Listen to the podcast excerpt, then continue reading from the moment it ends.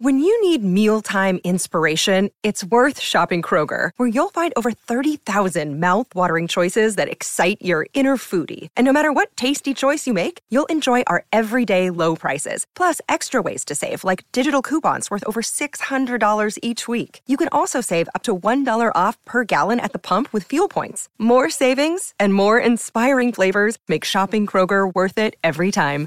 Kroger, fresh for everyone. Fuel restrictions apply. Do it, do it, do it, do it. Do it. We would be honored if you would join us. What is going on, guys, and welcome to today's new video. So, The Last Jedi, the movie that divided so many Star Wars fans, which can only be brought back together once Episode 9 builds the bridge back, depending on how everyone feels about it.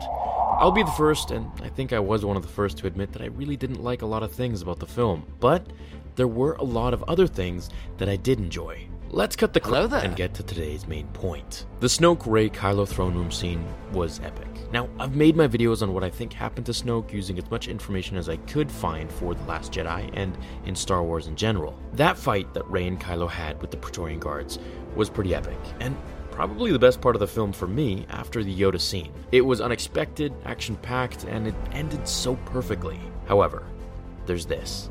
This is something I can't take credit for in finding, as it was literally sent to me by a viewer of the channel. This right here went right over my head. I was blinded by the flash, speed, choreography, and captivation that the duel entranced me with, which they did a great job in that. So, this right here is a tweet that gained a ton of attention by now from just a few days ago, and it's by Paul Blank, who pointed out a blooper from the film.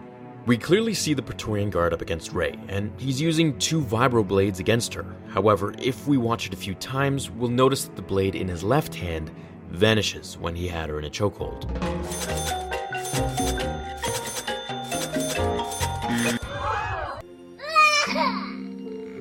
Poof, gone. Where'd it go? He could have stabbed her countless times in that position, but it just so conveniently vanished. Now, before I get onto my thoughts here about what this could have been, maybe just a blooper or something, I do want to give a theory in the event that it's not just an editing mistake. Okay, so remember how Snoke walked with thudding footsteps? That seemed so out of place for me for someone walking in plush slippers. The constant reiteration in the novel and in the visual guide drills it into our heads that he is a master of deception and manipulation and never lets anyone see him in the flesh. And even when he does, even under such circumstances, Snoke disguises his true nature. So I'm thinking, if this wasn't a movie error, which everyone believes that it is, then maybe the whole Snoke throne room thing was just a complete projection, like Snoke was doing with Rey and Kylo. Now that that theory is out there, we also have to argue with what everyone else is thinking. That maybe it was just a bad movie mistake to continue along with the plot after filming the choreography error. Now, I'm not here to agree or disagree with this caption, as none of us were there with the director when he made this executive decision. Movie mistakes do happen, it's normal.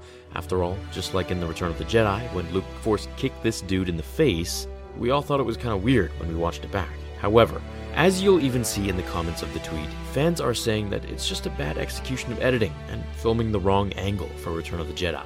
Instead of here, which was a complete physiological conundrum that was erased like magic. The guard's second knife literally vanishes mid fight, when it's the most convenient moment for him to just stab Rey in the back or in the neck. Or maybe just do some cool knife tricks with it. Who knows? If only Rey just knocked it out of his hand, it would make more sense. It's a mistake. They happen in movies. It's not a big deal. Maybe it's a mistake, maybe it's a new force power, maybe it's no conjuring illusions to create some sort of thing that we didn't understand and we won't understand until episode 9.